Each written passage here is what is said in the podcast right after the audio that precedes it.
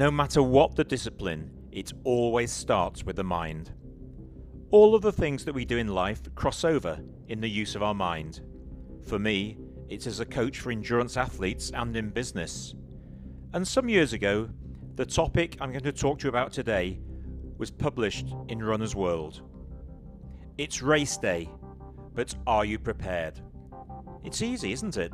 You train, you put in the miles, and you fine tune according to the race you've entered, ready to go. Race day arrives, and your body is prepared.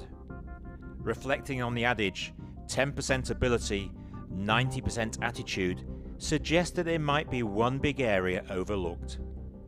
While natural ability and a thorough training schedule is clearly a prerequisite, the difference between great and good, good and average, is down to you in a far bigger way than you might have previously imagined. Any training program undertaken prepares the body for the rigours and demands that the race will entail.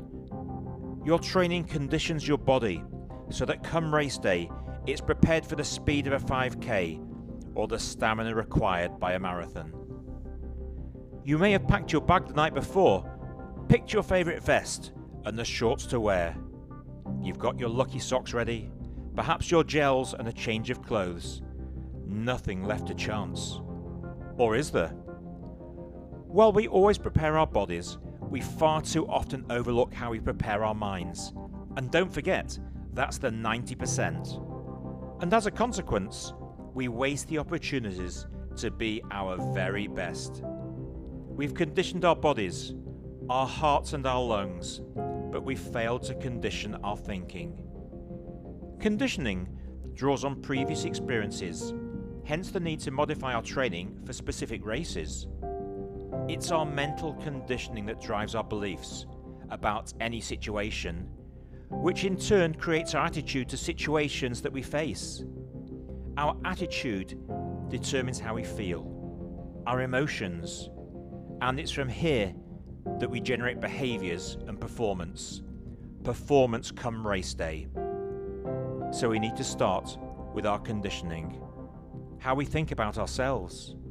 Our minds are fed from our subconscious, which purely retains all manner of previous experiences.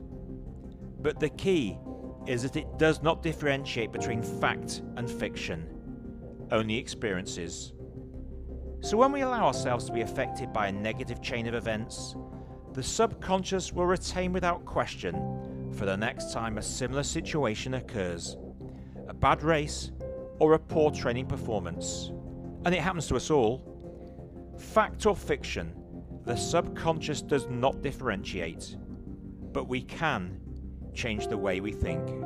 We can condition our thinking. The more we stop listening to negative stimuli, but replace with positive words and thinking, the more our conditioning will adapt and change for the better. Start by thinking about the many positive results you've had. A great performance, a personal best, the feelings you enjoyed as a result. Use strong and expressive words and repeat them to yourself as you reflect on the performance.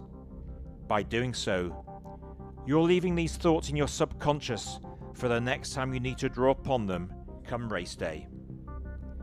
And remember, it's 90% attitude, and there are always ways to train the mind. Time you started.